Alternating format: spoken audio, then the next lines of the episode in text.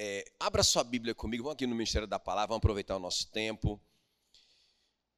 Marcos capítulo 2, eu quero ler uma parte de uma história bem conhecida com você. Presta muita, muita, muita atenção. Tenho certeza você vai ser muito abençoado nessa manhã. Diz assim a palavra do Senhor, Marcos capítulo 2, a partir do versículo 1. Dias depois, entrou Jesus de novo em Cafarnaum e logo correu que ele estava em casa. Muitos afluíram para lá. Tantos, eram tantos que nem mesmo junto à porta eles achavam lugar. E anunciava-lhes a palavra. Jesus estava pregando ali. Alguns foram ter com ele, conduzindo um paralítico, levado por quatro homens.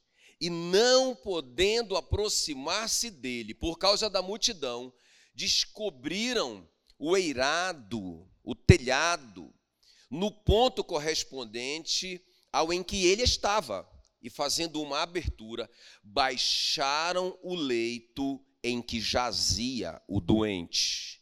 Vendo-lhes a fé, Jesus disse ao paralítico: Filho, os teus pecados estão perdoados.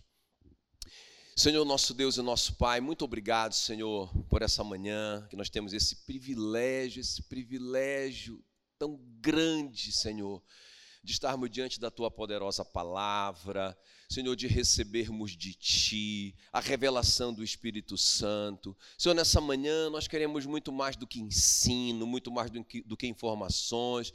Nós queremos, Senhor, esse alimento, o maná do céu, Senhor, que alimenta o nosso espírito, que é a tua palavra, que é o Senhor Jesus, porque Jesus é a palavra. Senhor, fala no nosso coração, Senhor, nos desafia nessa manhã, muda nossa maneira de pensar. Nós te pedimos isso em nome de Jesus. Amém e amém. Então preste bem atenção aqui, essa introdução aqui é muito importante para você entender o que eu quero dizer.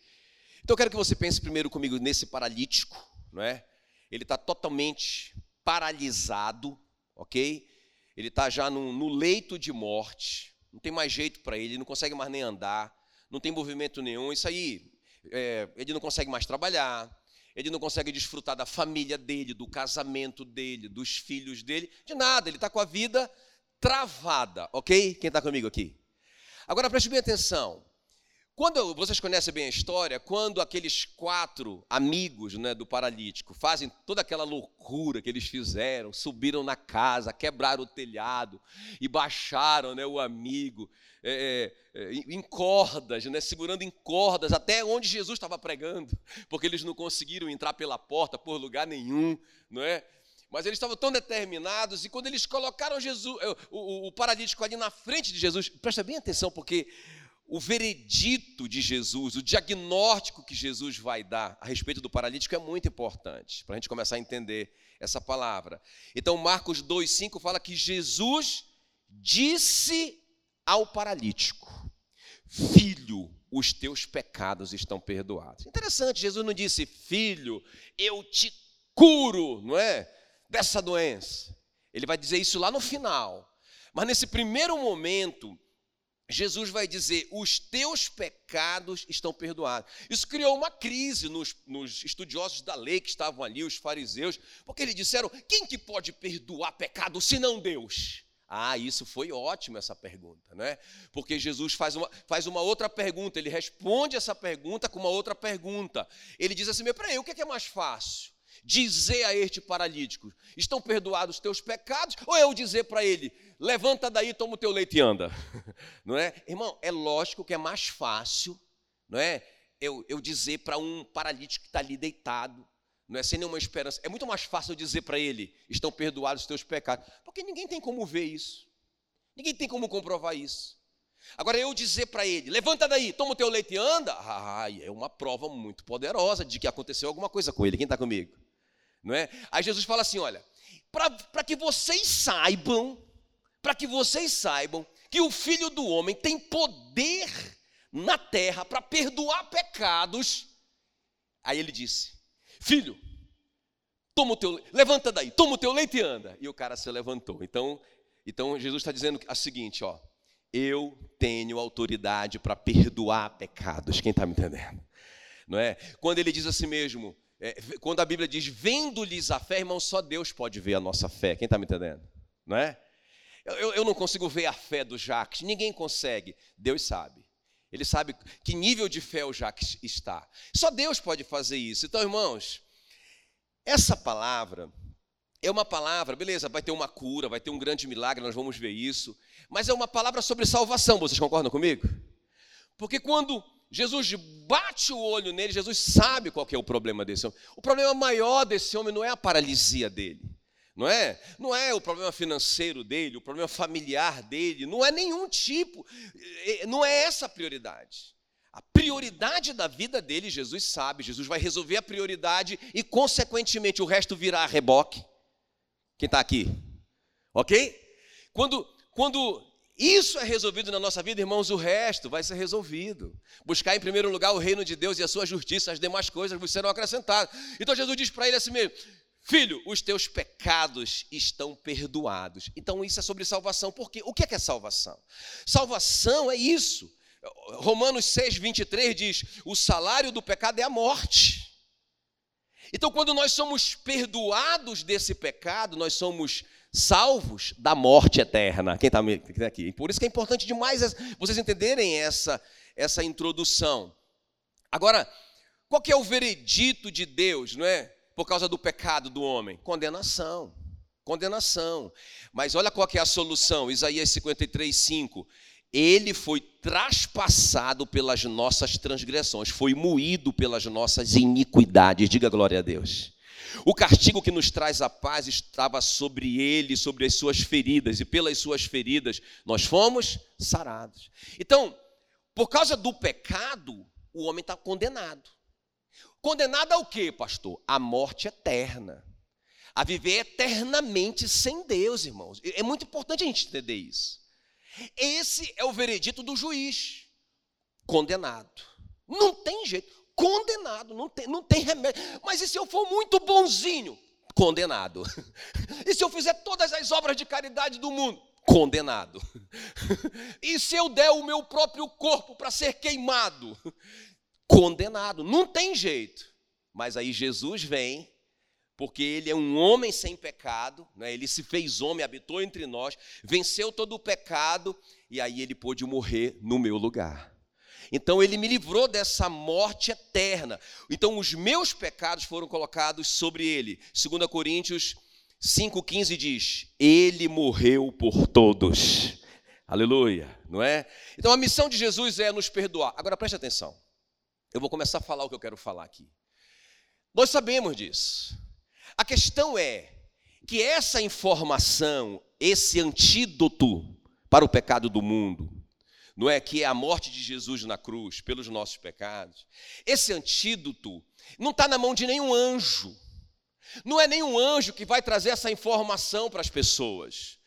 A Bíblia deixa muito clara: Deus deu essa missão para cada um de nós. Presta atenção. Olha o que diz Romanos 13, 13. Todo aquele que invocar o nome do Senhor será salvo. Maravilha! Jesus é a solução, o sangue é a solução, ele pagou os nossos pecados. Glória a Deus. Mas olha o que diz o versículo 14: Como, porém, eles invocarão aquele que em quem não creem? E como eles crerão naquele de quem nada ouviram? E como ouvirão se não há quem pregue? Então, irmão, preste atenção. Preste atenção. Quando aquele paralítico é colocado diante de Jesus, Jesus trata da prioridade do homem, ou da maior necessidade do homem. Filho, os teus pecados estão perdoados. Glória a Deus. Então, então o resumo, o resumo da ópera é que ele está salvando aquele homem. Porque ele creu. Aí ele está salvando aquele homem porque aquele, aquele homem creu nele. Agora veja bem, Jesus estava ali, o homem Jesus estava ali, mas Jesus foi embora. Foi para viver do lado direito do Pai à destra do Pai, reinando com o Pai. E ele deixou a missão na nossa mão. Quem invocar o nome do Senhor será salvo. Mas como eles vão invocar um nome que eles não creem? E como que eles vão crer se eles se, se ninguém pregar para eles? Diga, essa parte é minha. essa parte é minha. Meu alvo é arrancar você desse banco hoje. Amém?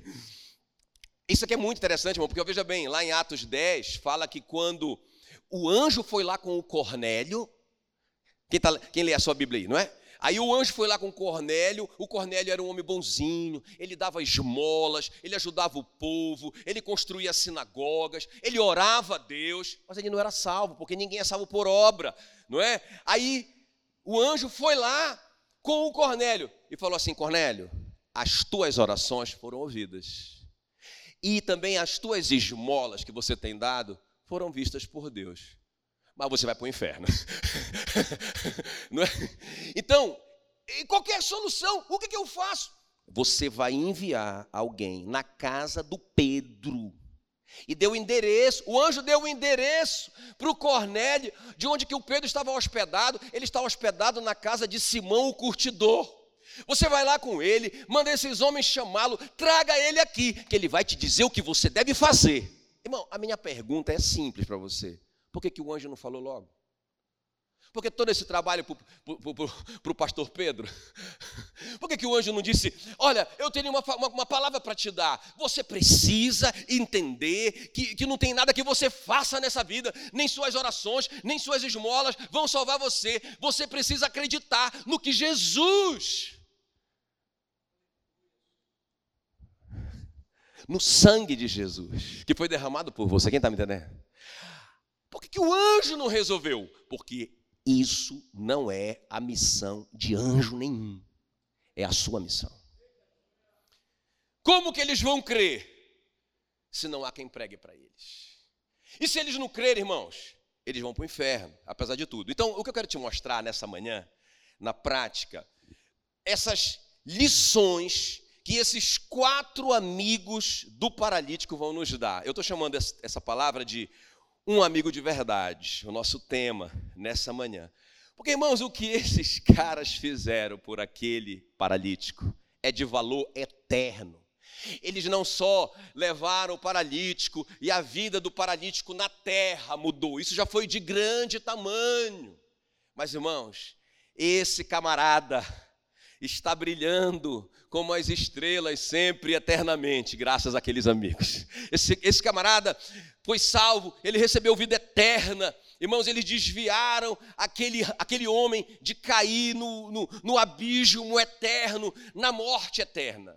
Que coisa tremenda. Isso que é um amigo de verdade. Amém? Então vamos ver comigo aqui essas três coisas, não é? Porque deixa, deixa eu te falar uma coisa, é legal a gente falar, hoje de manhã tem muito crente, né? A maioria, a maioria é crente mesmo, né?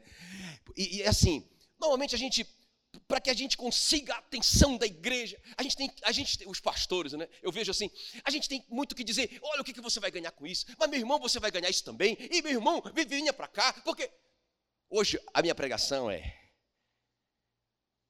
nós temos, nós temos tanto já para agradecer, irmão que, que nós, demos, nós temos é que dar. Só dar. Né? Eu não sei se isso tem interesse para você, né? mas eu espero que para a maioria tenha. Eu estou te chamando hoje para dar. O que é que eu vou ganhar? Não sei. Eu estou te chamando para dar. dar a sua vida, né? Por amor a Jesus e ao Evangelho. Então vamos ver comigo aqui, queridos. A primeira lição que a gente tem com esses amigos do paralítico e ah, eu quero ser um amigo de verdade para as pessoas que estão em minha volta. E vocês? Não é? Então, essa palavra não é sobre como conseguir um amigo de verdade para mudar a nossa vida. Não, não, essa palavra é como eu ser um amigo de verdade. Não é?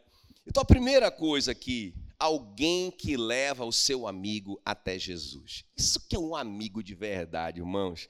É assim que você tem sido? Marcos 2, 3 diz assim: Alguns foram ter com ele, Jesus, conduzindo um paralítico levado por quatro homens. Agora o que eu quero que você atente aqui, preste atenção. Aonde que eles levaram o paralítico? Onde que eles levaram o paralítico? Até Jesus. E o que foi que Jesus disse para o paralítico ao vê-lo? Os teus ouvi. Os teus pecados estão. Está salvo. Não é? E aí, agora, a partir daqui, meu filho, tudo é, vem a reboque pra, na sua vida. Você vai ser curado também, não é? Mas a coisa mais importante que ele recebe ali é ajuda aí do Ministério do, do, do Acolhimento, por favor, queridos. É, então, a coisa mais importante aqui é a salvação desse homem. Ok, queridos? Fica comigo aqui. Fica comigo aqui. Aleluia.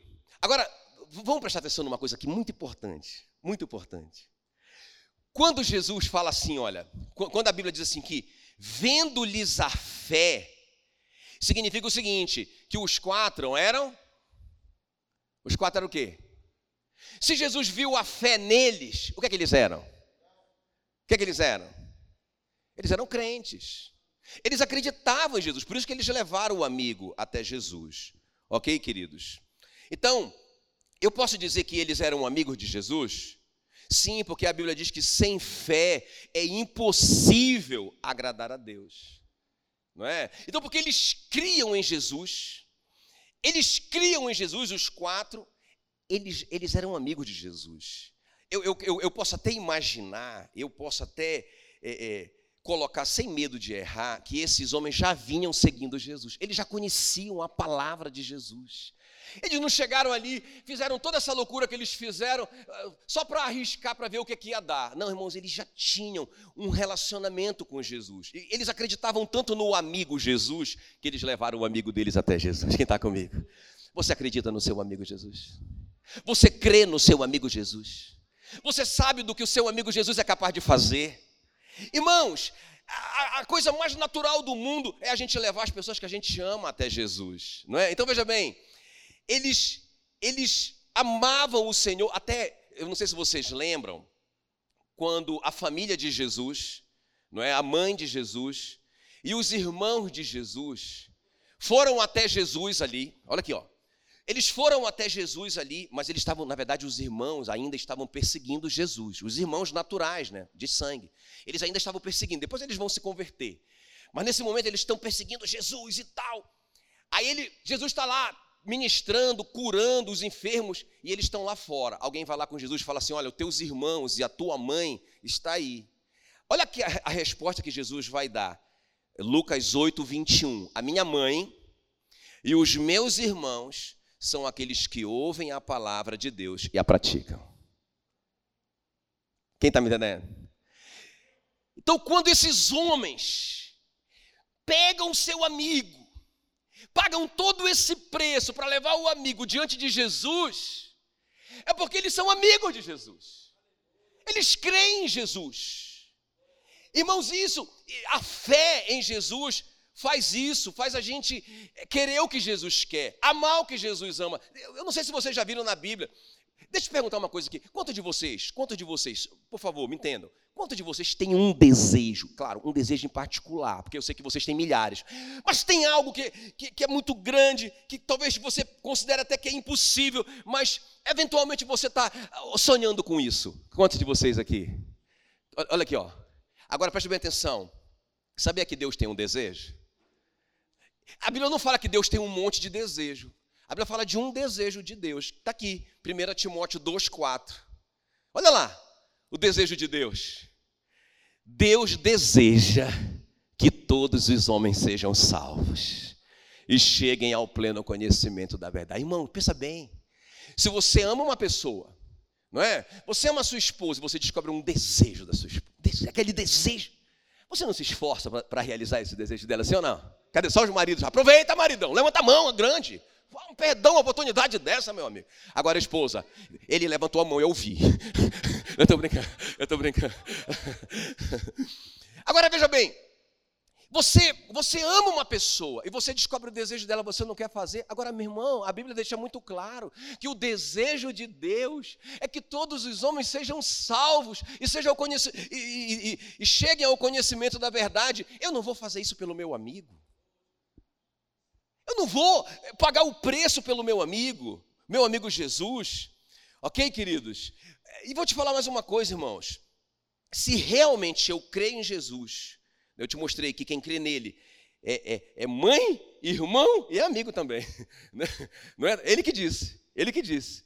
Então, se eu creio em Jesus, ele é meu amigo. Então, irmãos, uma coisa que vai acontecer, Jesus disse para os discípulos assim, ó, quando ele chamou os pescadores, ele falou assim em João 1,17, ele falou assim: olha, daqui para frente, não é? Ele falou assim: me sigam, me sigam, e a consequência disso, que vocês vão querer pescar homens. Eu te pergunto, você é um seguidor de Jesus? Quantos seguidores de Jesus tem aqui? Então eu suponho que dentro de você tem um desejo por alcançar os perdidos. Ah, pastor, eu não estou nem aí para isso. Então eu suponho que você ainda não entendeu, ou então você ainda não teve realmente um encontro com Jesus. Porque se você teve um encontro com Jesus, se Jesus é seu amigo, se você crê nele, então você tem dentro de você um desejo que você, você fica incomodado com isso e você quer levar as pessoas que você ama até Jesus. Quem está me entendendo? Amém, querido? Foi assim com o André, não é? O André conheceu Jesus, quero ler para você isso.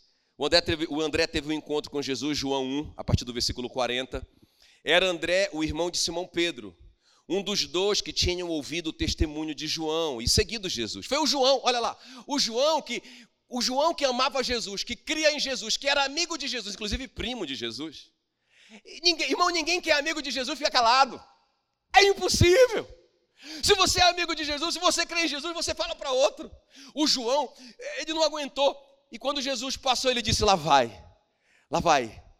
Esse é o Cordeiro de Deus que tira o pecado do mundo. E os discípulos dele abandonaram ele. Tudo bem, tá tudo jóia. E aí o André foi um desses. Agora, quando o André se encontrou com Jesus, olha só, versículo 41. Ele achou primeiro, ou seja, ele procurou primeiro o seu próprio irmão Simão, o Pedrão, a quem disse: Achamos o Messias, que quer dizer Cristo, e o levou até Jesus. Olhando Jesus para ele, disse: Tu és Simão, o filho de João, tu serás chamado Cefas, que quer dizer Pedro. Já mudou a vida dele. Então, irmão, se você ama Jesus, você quer levar as pessoas que você ama até Jesus. Isso é natural. Então, aqueles quatro, aqueles quatro homens levaram o seu amigo paralítico, paralisado, no final da vida, diante de Jesus. E Jesus salvou ele quando ele disse: Os teus pecados estão perdoados. E mudou a vida dele também aqui na terra. Mas, irmãos, aquilo foi um ato de uma verdadeira amizade. Eu quero ser um verdadeiro amigo para as pessoas em volta de mim. Quem está me entendendo? Amém? Tá bom.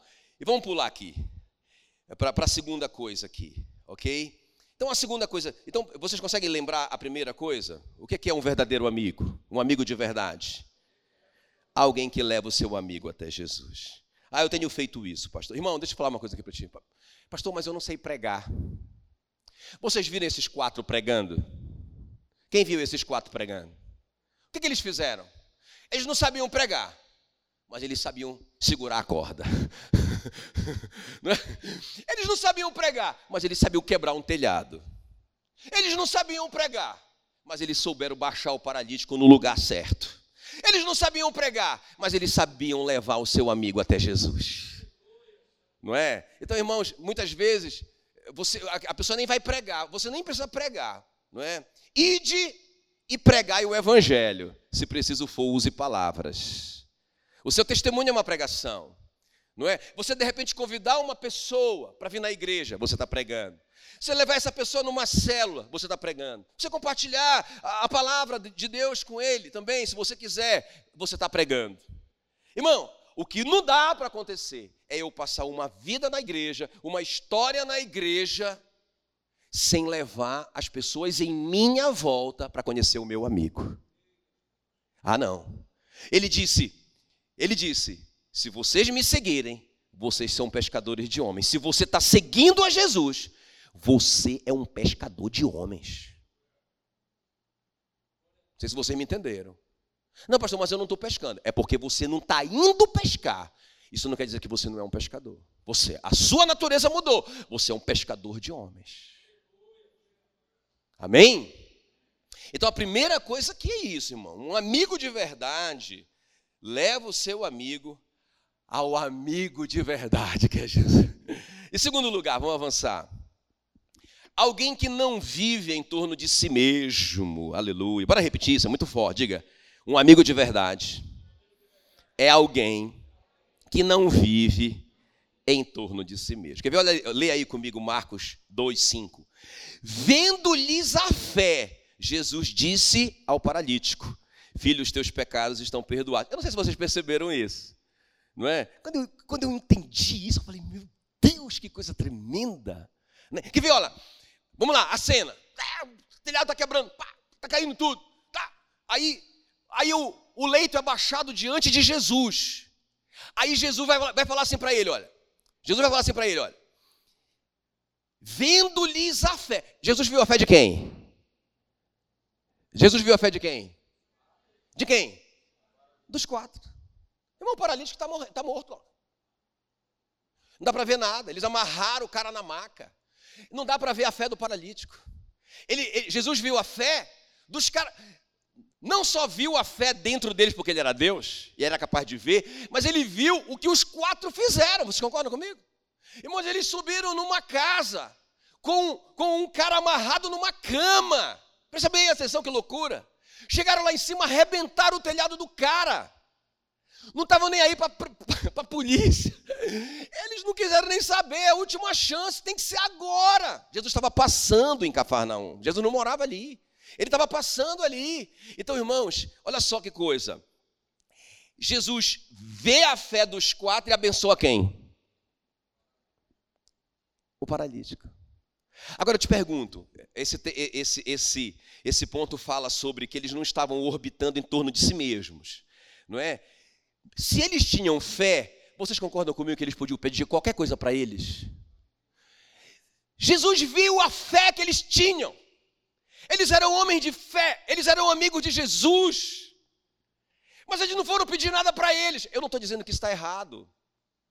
Mas se você buscar em primeiro lugar o reino, o que significa o reino, gente? É Deus no governo. É Deus governando na vida das pessoas.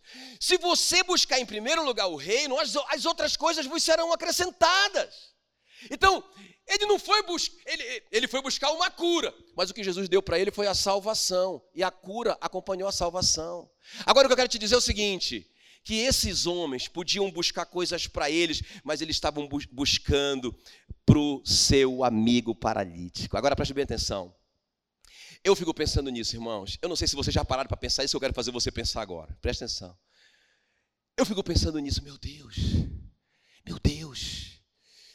Meu Deus. Aí eu fico pensando assim, isso é essa pessoa que é meu meu meu, ah, meu parente que eu amo, né? Meu Deus, essa pessoa todos esses anos essa pessoa ainda não entregou a vida a Jesus Cristo, não, não conheceu Jesus.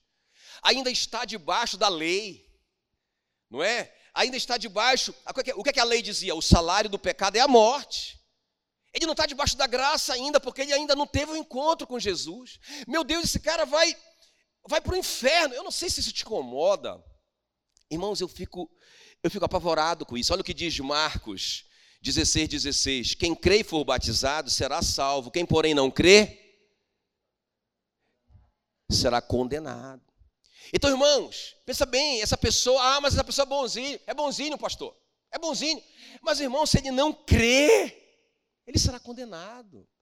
Então, veja bem, esse ponto sobre, ah, eu, rapaz, eu estou tão preocupado com os perdidos, que eu vou usar a minha fé e o meu conhecimento e a minha influência para tirar esse cara daí. Quem está comigo? Porque a nossa tendência, irmãos, é só buscar os nossos próprios interesses. Não é? A nossa tendência é só buscar a Deus pelas nossas próprias necessidades. Mas o verdadeiro amigo é aquele que não orbita em torno de si mesmo. É o caso desses caras. Eles criam em Jesus, eles eram amigos de Jesus, mas eles foram ali unicamente para buscar algo para o seu amigo. Meu Deus do céu. Não é? João 3,16 vocês conhecem. Ele enviou o seu único filho para que todo aquele que nele cresça, ele deu, né? Ele deu o seu único filho para que todo aquele que nele cresce não morresse, mas tivesse a vida eterna. Irmão, esse morresse não é, ah, pastor, mas como assim? Todo mundo vai morrer. Vocês sabem, irmão, esse morrer é morrer eternamente. Esse morrer é ser separado de Deus para sempre. Esse, sabe quem dera, né? Alguém falou assim: "Ah, pastor, mas eu acho que é assim. Se o cara for salvo, ele vai viver eternamente com Deus, vai para o céu. Mas se ele não for salvo, ele vai morrer e acabou. Disse, ah, irmão, quem dera que fosse assim, porque a minha Bíblia diz que ele vai viver o tormento para sempre. Meu Deus, eu estive agora, eu estive agora, essa semana passada, aqui no, no HGP. Eu estive na, na, Eu fui visitar alguém com câncer, não é? E em estado terminal. Irmãos, olha, eu passei ali vendo o sofrimento daquelas pessoas. Não é? A pessoa lá, direto, plugada na, na morfina, 24 horas para suportar. Eu saí de lá tão arrasado, tão mal de ver aquele sofrimento. Mas quando eu estava voltando para casa, eu pensei, meu Deus, foi, foi o Espírito Santo que me fez lembrar, meu Deus, essas pessoas, se elas conheceram Jesus, o sofrimento acaba aqui. Mas se elas não conheceram, e se elas não entregaram a vida a Jesus Cristo, meu Deus, tem um sofrimento pior do outro lado, eternamente. Um fogo que nunca se apaga. Não é um. É, vai, vai ter uma. Nós, a Bíblia fala que nós vamos ser glorificados, né? que nós vamos ter um corpo glorificado. Esse corpo glorificado, irmão, não é só esse corpo que a gente vai viver no céu, é o corpo que também vai para o inferno. Porque lá, esse, esse corpo, o fogo não queima ele, só sente dor. Lá o, o, o verme come e o corpo nunca acaba. E o verme fica comendo para sempre. Irmão, sabe, isso é muito sério. Então, como que eu posso viver em torno de mim mesmo? Se eu pensar que as pessoas que estão em minha volta podem estar caminhando para uma eternidade sem Deus, eu estou todo arrepiado, irmão. Então, um amigo de verdade tem essa preocupação, irmãos. A coisa é séria, eu vou ler para vocês Lucas 16, 23. Quando o, o, o, rico, não é ali, a história do rico e do Lázaro, não é? Ele foi para o inferno, não era porque ele era rico, e o Lázaro foi para o céu, não era porque ele era pobre, não tem nada a ver com isso, a questão aqui é fé, fé em Jesus. Lucas 16, 23, no inferno, estando em tormentos, aqui é a história do rico, ele levantou os olhos e teve uma visão ele viu ao longe Abraão e Lázaro no seu seio. Então, clamando, disse: Pai Abraão, tem misericórdia de mim. Manda a Lázaro que molhe em água a ponta do dedo e me refresque a língua, porque eu estou atormentado nesta chama. Agora presta atenção. A resposta que o Abraão dá para ele é: é tem uma, tem, uma, tem uma separação eterna entre os que estão aqui e os que estão aí. Os que estão aqui não podem ir para aí, os que estão aí não podem vir para cá. É o que a Bíblia diz, irmão. Em lugar nenhum tem está escrito que ah, se eu for muito bonzinho lá no inferno, eu vou receber uma condicional para ir para o céu, passar umas férias. Isso é mentira do diabo. Não tem isso. Agora veja bem, a resposta que o Abraão dá para esse pedido do rico é: olha, os teus irmãos que estão na terra ainda, eles têm, eles têm a palavra e eles têm os profetas que pregam a palavra. Se eles não crerem na palavra pregada pelos profetas, eles não vão crer, ainda que eles vejam um morto ressuscitar. Estão comigo? Então, irmãos, alguém que não vive em torno de si mesmo, mas eu acho que uma pessoa que tem esse entendimento da fé, não consegue viver em torno de si mesmo. Não consegue. Não consegue acordar e ficar e não se preocupar com seus filhos, não é? Com, com, sabe, com seus pais, com as pessoas em volta, com esse amigo, as pessoas que são amigas de Jesus, e elas têm esse entendimento da eternidade, irmãos, elas querem levar as pessoas até Jesus, e elas não, é, é, é, se preciso for, elas vão arrebentar esse telhado. Quem está comigo aqui? E último lugar para a gente orar. Então, qual é a primeira coisa? O que, que caracteriza um, um, um verdadeiro amigo? Fala aí para mim. Alguém, alguém o quê? Alguém que leva o seu amigo até o amigão, Jesus. E segundo, alguém que não vive em torno de si mesmo. Não dá, né, irmãos? É impossível, não dá. E terceiro e último lugar para a gente orar. Alguém que paga o preço pela salvação do amigo. Tem que pagar o preço. Né? Então, Marcos 2, 4, olha só o que eles vão fazer. Que loucura que esses caras vão fazer. Marcos 2, 4. Não podendo aproximar-se dele, de Jesus, por causa da multidão, descobriram o eirado, eu vou chamar de telhado, no ponto correspondente ao em que ele estava. E fazendo uma abertura, baixaram o leito em que jazia o doente. Agora preste bem atenção, irmão. Vamos pensar nesse, vamos passar, vamos pensar nesse preço que esses caras pagaram. Então eles vão lá, não é? Com, eu fico imaginando na hora que eles saem da casa lá, né, do paralítico. Imagina a mulher dele dizendo: "Vocês vão passar maior vergonha. Vocês são loucos. E se, e se esse homem cair, ele já está mal. Pelo amor de Deus, segura o meu marido, não deixe ele cair. Cuidado. É muito longe a viagem, sabe? Eu fico imaginando.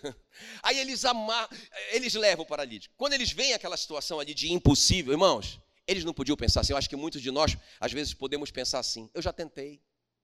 Eu já fui lá, já falei para ele. Eu já orei por ele, já tem aí alguns anos que eu estou orando por ele. Ed não está nem aí, Ed não quer saber. Irmão, como se isso fosse uma justificativa para eu abandonar esse cara para ir para o inferno. Quem está me entendendo? Eles podiam dizer assim: nós já tentamos, olha, nós viemos até aqui, olha, essa viagem foi muito longa, ainda não inventaram carro, ônibus, eh, trem, nós viemos foi a pé, olha, é, pagamos o maior preço. Quando eles chegam lá, irmãos, que eles veem toda aquela dificuldade, eles não vão embora. Então eles amarram o cara na maca, dão um jeito de subir no telhado. A gente poderia até fazer assim um teste, né, irmão? Sei lá, colocar uma escada e tentar amarrar um irmão, né? Você não quer fazer agora isso? Quem se candidata a ser carregado por quatro irmãos? Eu, eu chamo quatro irmãos fortes, para você não cair de lá. Sabe, irmãos, esses caras sobem naquele telhado com essa maca amarrada, chegam lá em cima e agora como que a gente vai baixar esse negócio até ele? Imagina os caras arrebentando com tudo lá em cima e vai quebrando tudo. Sabe, vocês estão percebendo o desespero, a urgência dentro deles? Quem está me entendendo? Irmãos, um verdadeiro amigo paga o preço. Então veja bem, eles empreenderam tempo e esforço. Ah, eu sou muito ocupado, eu tenho muitas coisas para fazer, eu não tenho tempo para isso, irmãos. Lembra o desejo de Deus? Quer dar um presente para Deus? Quem quer dar um presente para Deus? Não é? Um dia, eu, não sei se eu falei para vocês que um dia eu ganhei de presente de uma irmã tão, tão querida, tão querida. Ela me deu de presente, eu pregava de gravata, né? E ela me deu uma gravata quadriculada. Mas era assim, irmão, assim, um verdão, parece do Palmeiras. Tudo quadri... era, era, eu lembro bem, ela era, ela era rosa e verde. A, a, a gravata da mangueira. Agora pensa, eu sou muito discreto, eu não gosto de nada muito extravagante. Como que eu vou dizer para a irmã, irmã não gosta do seu presente? E às vezes a gente quer dar um monte de coisa para Deus. E Deus só está pedindo uma coisa nossa. Ele está dizendo, olha, me deem almas. Foi para isso que eu mandei o meu filho, foi por isso que o meu filho morreu. O meu coração bate assim. Eu estou sofrendo por cada uma dessas vidas que estão perecendo eternamente no inferno. Quem está comigo? Irmãos, e eles entenderam isso, então eles empreenderam esforço, eles não desistiram por causa do amigo, também eles não ficaram com vergonha não é? Ficaram com vergonha, o amigo paralítico, que vão pensar da gente, não é? Esse cara miserável, a gente está andando com esse cara, não é? Sabe, irmãos? Sabe, eh, eh, vocês sabem, eu já contei para vocês, eu sou fruto de uma mãe que nunca se envergonhou de mim, da vida que eu vivia, né? miserável que eu vivia. E uma mãe que sempre acreditou, não é? Sempre acreditou. Ela dizia: ela dizia, ela, ela podia me ver no, na lama, mas ela dizia: Eu te entreguei para Jesus, para você ser um, um pregador do Evangelho. Ele vai te fazer um pregador do Evangelho. Mãe, eu ria da minha mãe. Isso era uma coisa tão fora de, tão absurda, não é? Uma que dentro de mim não tinha nenhum interesse por essas coisas. Irmãos, eu estava feliz com a vida que eu vivia e a minha mãe profetizando sobre a minha vida. Você vai ser um pregador do Evangelho. Ainda que ela me via no lixo, não é? Sabe, alguém que chegou lá com a minha maca, eu amarrado na maca, mas estava muito cheio. Alguém que subiu no telhado por minha causa, quebrou o telhado do outro, me baixou até Jesus e faria mais se fosse preciso. Eu fico pensando, irmãos, o mundo jamais será salvo se nós vivermos em torno de nós mesmos. Se nós não estivermos dispostos a pagar um preço pela salvação das pessoas. Ok, queridos? Agora, deixa eu só terminar dizendo isso para você aqui, ó, minha, minha conclusão. Deixa eu terminar dizendo isso para vocês. Entendi, pastor. Para eu ser um amigo de verdade, eu tenho que ser alguém que prioriza levar meus amigos para Jesus, com palavras ou sem palavras. Nem que seja só para segurar uma corda. Fazer algo que, que sabe, que conduza meu amigo para essa direção. Não é? Eu lembro do Paulão. O Paulão nunca foi um pregador para mim, um cara que me. Até porque ele era muito da minha faixa etária e ele sabia muito pouco, ele não era um pastor, ele não era nada disso. Mas o Paulão me fez um, uma grande, um, uma grande benfeitoria. O que, é que o Paulão fez? Ele me levava com ele. Não é claro que eu fugia dele, eu enganava ele, eu não queria estar com ele, mas ele dava um jeito, ele me pegava, ele não desistia de mim e me levava para essas reuniões, me levava para conhecer pessoas crentes de verdade. Eu sentei com essas pessoas, conversei com elas, descobri que essas pessoas eram felizes. Então o Paulão não estava pregando para mim, mas ele estava segurando na corda. Ele estava me levando até Jesus. Não é? Sabe? Então, irmãos, não é possível que a gente viva uma vida inteira sem levar ninguém para Cristo, sem levar ninguém para Jesus. Não é possível. Não é possível que a gente viva uma vida inteira em torno dos nossos próprios interesses e sem olhar para as pessoas que estão indo para o inferno sem Cristo. Não é? É impossível, irmãos, a gente não pagar esse preço quando a gente entende. Agora, eu, eu falei que eu vou terminar com isso. Porque o que Jesus fala no final é muito interessante. Presta atenção. Olha o que Jesus vai falar no final para o paralítico. Ele diz assim mesmo: Levanta-te ele já está salvo. Os pecados já estão perdoados. A coisa mais importante já aconteceu. Quem está me entendendo? Uh! Agora ele vai dizer assim: ó. Agora, filho, levanta daí, toma o teu leito. Aí, essa, essa frase, essa frase, guarda aí. E vai para a tua casa. Irmãos, isso fala para mim sobre mudança de vida. Isso fala para mim de testemunho, porque, sabe, é na nossa casa que as pessoas nos conhecem. É na nossa casa que as pessoas podem dizer, né? Houve uma mudança. Vocês sabem, vou falar, vou falar mal do Jaques agora. Falar na frente dele. O Jaques, você, não sei se você sabe, o pastor Jaques, que é um dos presbíteros dessa igreja, o Jaques era um alcoólatra. E aí a, a, a pastora Grace vinha para a igreja, e o Jaques não queria saber de Jesus, não é?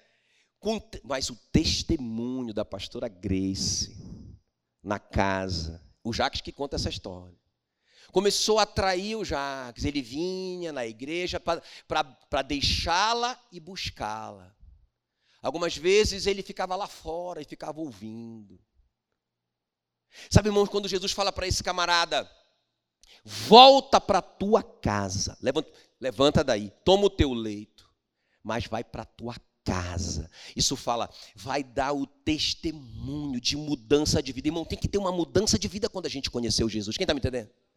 Tem que ter uma transformação. Ah, eu sou crente, eu conheci Jesus. Mudou a vida? Não. Não mudou. Eu dei uma melhoradinha. Não. Não, irmão. Negativo. Reveja isso para você não ser surpreendido na hora, não é? Que o arcanjo pediu o seu passaporte. Passaporte aí. Não, Pode, pode olhar lá, meu nome está lá, pois é porque eu não achei aqui. eu já olhei, revirei, não achei, não, mas tem alguma coisa errada. Irmão, se alguém errar, é você. Eles não erram lá.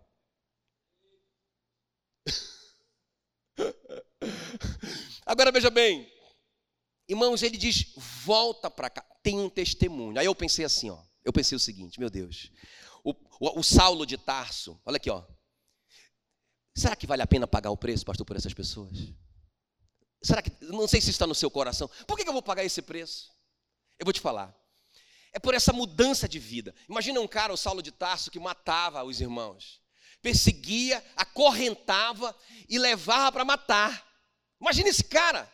Irmãos, a, o final da vida do Paulo é ele chorando numa praia, se despedindo da igreja, e todo mundo agarrado no pescoço dele. Pensa um cara que foi que mudou, quem está me entendendo?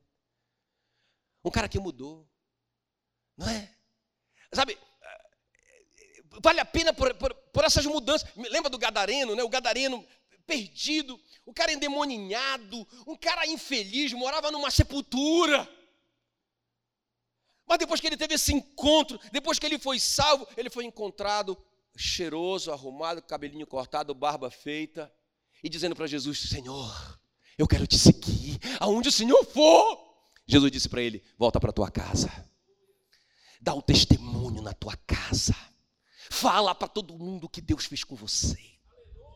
Porque esse testemunho, irmão, eu digo assim que palavras são gigantes. Não, perdão, palavras são anões, testemunhos são gigantes. Volta para tua casa. Uma mudança de vida. A samaritana, uma prostituta que ninguém acreditava nela, ela tem um encontro com Jesus. E aí, irmão, ela vai falar para todo mundo o que aconteceu com ela. Jesus revelou o segredo dela. Você tem cinco, você já teve cinco maridos, e esse que você está agora nem é o seu marido, é o marido da outra. Puxa vida, ele é um profeta. E teve, ela teve a vida dela transformada. E o Zaqueu, ganancioso, roubava todo mundo. Um cara corrupto, ganancioso, girava em torno de si mesmo. Ele só queria saber dele, ganancioso. Ele tem um encontro com Jesus e ele diz: Ah, eu estou arrependido. Eu quero fazer algo por vocês. Eu quero, eh, olha, eu quero restituir quatro vezes mais tudo que eu roubei, tudo que eu peguei injustamente, de forma errada. É, houve uma mudança mudança. Vocês estão me entendendo, irmãos, que se a igreja se posicionar, o mundo muda? A igreja transformou um assassino, um perseguidor da igreja, no maior implantador de igreja da história. Quem está me entendendo? Sabe, a conversão transformou essa prostituta numa pregadora do evangelho. A mudança de vida transformou um cara corrupto num homem honesto e generoso. Vocês estão percebendo que esse poder de transformar a sociedade está na nossa mão? Eles não vão crer se nós não pregarmos. Mas eu não sei pregar, segura na corda, baixa o paralítico até Jesus. Nós podemos mudar o mundo, irmão, se nós entendermos a nossa missão. Eu quero terminar com a história do Agostinho. Eu estava lendo a história do Agostinho. Você já, já, já ouviram falar do Agostinho de Pona? Não é? Ele, ele viveu lá lá pelos anos 400 depois de Cristo. Esse cara, ele era um filósofo. Mas ele era tão bom, tão bom, tão bom, tão fera, que ele usava a filosofia e o conhecimento dele da Bíblia, porque ele era filho de crentes, para perseguir o evangelho. Esse cara desencaminhou muita gente. E, e, e, o que agravava a vida do Agostinho é que ele, ele era considerado eu, não sei se vocês já ouviram falar do Santo Agostinho, é esse cara, Santo Agostinho. Não é esse cara influenciou a reforma protestante 100 anos depois. Esse cara influenciou tanto o Martinho Lutero, não é? Que o Martinho Lutero enlouqueceu com a reforma protestante. Esse cara foi um herói da fé, esse Agostinho. Agora veja bem, é, é, ele era chamado de Agostinho o Devasso. Um cara prostituído, um cara perdido, ele já estava maduro, rico, respeitado na sociedade como um filósofo poderoso. E a Mônica, a mãe dele, orava por ele. Irmão, alguém tem que subir no telhado. Alguém tem que levar o paralítico. Alguém tem que pagar o preço. Alguém tem que se, se preocupar de uma forma tão, tão desesperada por essa alma que está indo para o inferno, que vai fazer qualquer coisa que seja possível. E a, e a Mônica foi essa pessoa na vida do Agostinho. Agora escuta bem. Ela já estava velha, e ele já era maduro, e ela estava preocupada, que ela estava, meu Deus, eu vou, eu vou, ninguém acredita nele, só eu vou morrer. Eu vou morrer. É, é, é, é, tá chegando a hora. Ela desesperada. E aí, irmãos, ela estava num culto como esse. E aí, é, tinha um pregador de fora visitando a igreja dela. E aí, na hora da ministração, o pregador viu ela chorando muito e foi lá com ela, colocou a mão na cabeça dela e profetizou sobre ela: não perecerá. Ela falou assim: é impossível perecer ou ir para o inferno. O filho dessas lágrimas. Esse cara não sabia de nada. Irmãos, ela caiu ali, se agarrou nessa promessa. Faltava isso. E a, e a partir dali, a Mônica subiu no telhado, quebrou o telhado e baixou o paralítico. Porque, irmãos, o próprio Agostinho vai contar, anos depois da conversão dele, não é? Na, na, na autobiografia dele, ele vai contar o seguinte: que ele estava no jardim da casa de um amigo, ele tinha lido a Bíblia, porque ele usava a Bíblia para pregar contra a Bíblia. E ele tinha então estudado ali o capítulo 13 de Romanos. Não é? E aí, irmãos, ele ele ouviu como uma criança, a voz de uma criança, toma e lê. Toma e lê. E repetia de uma forma tão que ele foi ficando angustiado e ele procurou em tudo quanto era lugar e dentro dele tinha aquela voz daquela criança: toma e lê. Toma e lê. Ele entendeu que ele tinha que ler o texto que ele estava lendo de Romanos. E aí o texto lá de Romanos, Romanos 13, 13, 14, fala assim: é, não, não se envolvam com bebedices e com prostituição, mas se revistam de Cristo. Irmão, naquela hora, por causa da, do preço que a Mônica vinha pagando por esse homem, ele se ajoelhou ali e entregou a vida a Jesus Cristo. E se tornou um, um dos grandes heróis da fé, não é? Na história da igreja. Porque eu estou te dizendo que vale a pena. Porque, irmãos, quem sabe uma dessas pessoas que você vai pagar o preço não é um Agostinho, não é um Saulo de Tarso, não é uma samaritana que ganhou toda a cidade para Jesus, não é? Sabe, então vale muito a pena. O Paulo, que estava investindo em mim, nem sabia que um dia eu pregaria uma palavra dessa para a igreja. Imagina que se se eu vou receber algum dividendo espiritual por te desafiar a pregar o evangelho, o Paulo é comissionado. Irmão, vale muito a pena. Vale muito a pena. Eu digo assim, olha, menos reclamação. Vamos reclamar menos e vamos e vamos orar mais pelo nosso país. Vamos reclamar menos e vamos evangelizar mais pode mudar, está na nossa mão a mudança. Quem está me entendendo? Amém? Pastor, eu quero ser um verdadeiro amigo. Um dia Deus eu estava orando assim, ó, oh Senhor, sabe o que, que nós precisamos? Eu, olha, olha a minha oração, algumas, algumas semanas atrás. Senhor, nós precisamos de homens, homens fortes nessa cidade, não é para que a gente consiga avançar mais. Eu, eu orando sobre isso. Aí eu, aí eu comecei a falar para Deus, né? Tipo assim, olha, o, o José só se tornou quem ele se tornou porque o Senhor colocou alguns homens na vida dele ali, o Potifar, depois o rei, o, o, os, o, os homens, o, copeiro, né, que estava preso junto com ele. Senhor, eu preciso desses. Aí eu estava orando assim, eu preciso desses amigos. Preciso desses amigos. Me dá uns amigos poderosos desse aí, Senhor, para a gente avançar. Sabe o que Deus falou para mim? Então seja esse amigo das pessoas. Porque, irmão, de Deus não se zomba, o homem só colhe o que ele planta. Ah, então se eu plantar uma verdadeira amizade, eu vou colher verdadeiros amigos. Sabe, eu, o que é uma verdadeira amizade? Você acabou de aprender. Quantos aqui precisam de pessoas, de homens? Quantos precisam de... A Bíblia diz, né? A Bíblia diz que Deus crescia em graça diante de Deus e dos homens. Quantos precisam de graça diante dos homens? Todos nós precisamos. Deus vai usar homens para te abençoar. Pessoas que vão igual o Jonatas que olha para o Davi e fala: Rapaz, eu quero fazer uma aliança com você. Nem conheceu o cara. E, a, e aquela aliança que o Jonatas fez com Davi mudou a vida do Davi, porque o Jonatas trouxe o, o Davi para perto do, do trono. Nós precisamos de verdadeiros amigos. Agora, pastor, como que eu semeio amizade? Sim, você pode semear amizade na vida das pessoas, mas você pode semear amizade na vida de Jesus. E o desejo do coração dele é que todos os homens sejam salvos e cheguem ao conhecimento da verdade. Quem crê em Jesus agrada a Jesus. Quem ganha almas tocou no coração dele. Aleluia, aleluia. Seja um verdadeiro amigo. Amém? Fique em pé no seu lugar, quero orar por você. Uhul. Pode aplaudir o Senhor. Glória a Deus, glória a Deus. Coloque a mão no seu coração. Eu quero que. Vamos, vamos, vamos terminar, nós temos dez minutinhos ainda. Fazer uma oração pelas pessoas que você ama, por alguma pessoa em especial, que você entendeu, eu preciso levar essa pessoa para Cristo.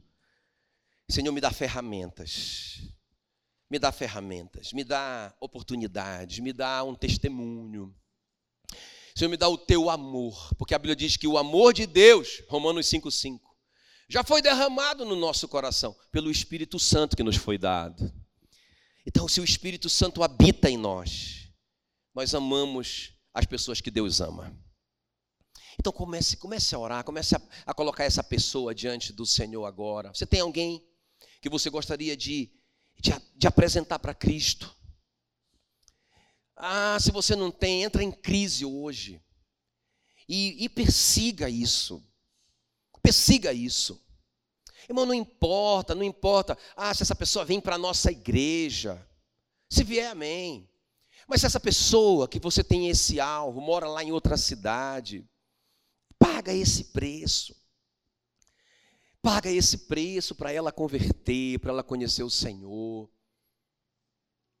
Ah, irmãos, vamos pensar nisso, vale a pena, vale a pena. Vale a pena pagar esse preço, primeiro por ela, para que ela não caminhe nessa direção. O Senhor falou para o Ezequiel: Ezequiel, eu te pus como atalaia sobre a casa de Israel. Se você vê alguém caminhando para a destruição e você não avisar essa pessoa, o sangue dessa pessoa será cobrado das suas mãos. Ezequiel 3,17.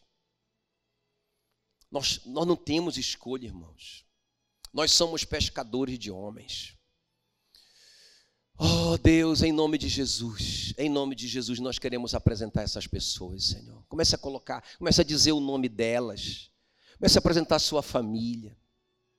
Às vezes, irmão, sabe, Satanás coloca uma mágoa no nosso coração contra justamente essa pessoa que, que precisa ser salva. E esse tem sido o estratagema do inimigo. Sabe, o apóstolo Pedro diz que Satanás é como leão.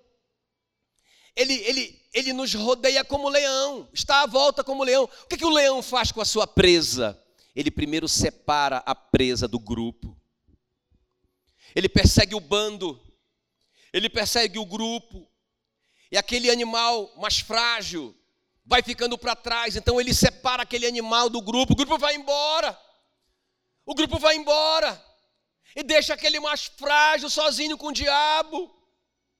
Nós não podemos deixar ninguém sozinho, nós não podemos deixar ninguém para trás. Nós precisamos pagar o preço, tem que arriscar, tem que enfrentar esse leão, tem que subir no telhado. Coloque essa pessoa diante do Espírito Santo agora. Assim como o Espírito Santo tocou na vida de Saulo de Tarso, tocou na vida da Samaritana, tocou na vida de Cornélio, tocou na vida do Pedro tocou na vida do Agostinho. Oh, querido Espírito Santo, nós colocamos a nossa família diante do Senhor agora. Nós colocamos os nossos amigos que nós convivemos no trabalho, na faculdade, na rua, no bairro. Senhor, e nós decidimos nessa manhã sermos amigos de verdade dessas pessoas e, sobretudo, sermos amigos de verdade do Senhor em nome de Jesus. Como o Senhor disse, a minha mãe e os meus filhos e os meus amigos, os meus irmãos, são aqueles que ouvem e praticam a minha palavra. A tua palavra diz: ide fazer discípulos de todas as nações. Oh Espírito Santo querido, muito obrigado, muito obrigado. Em nome de Jesus. E que a graça do Senhor Jesus e o amor de Deus e a comunhão do Espírito Santo seja com cada um, hoje para todo sempre, em nome de Jesus. Amém, amém. Glória a Deus.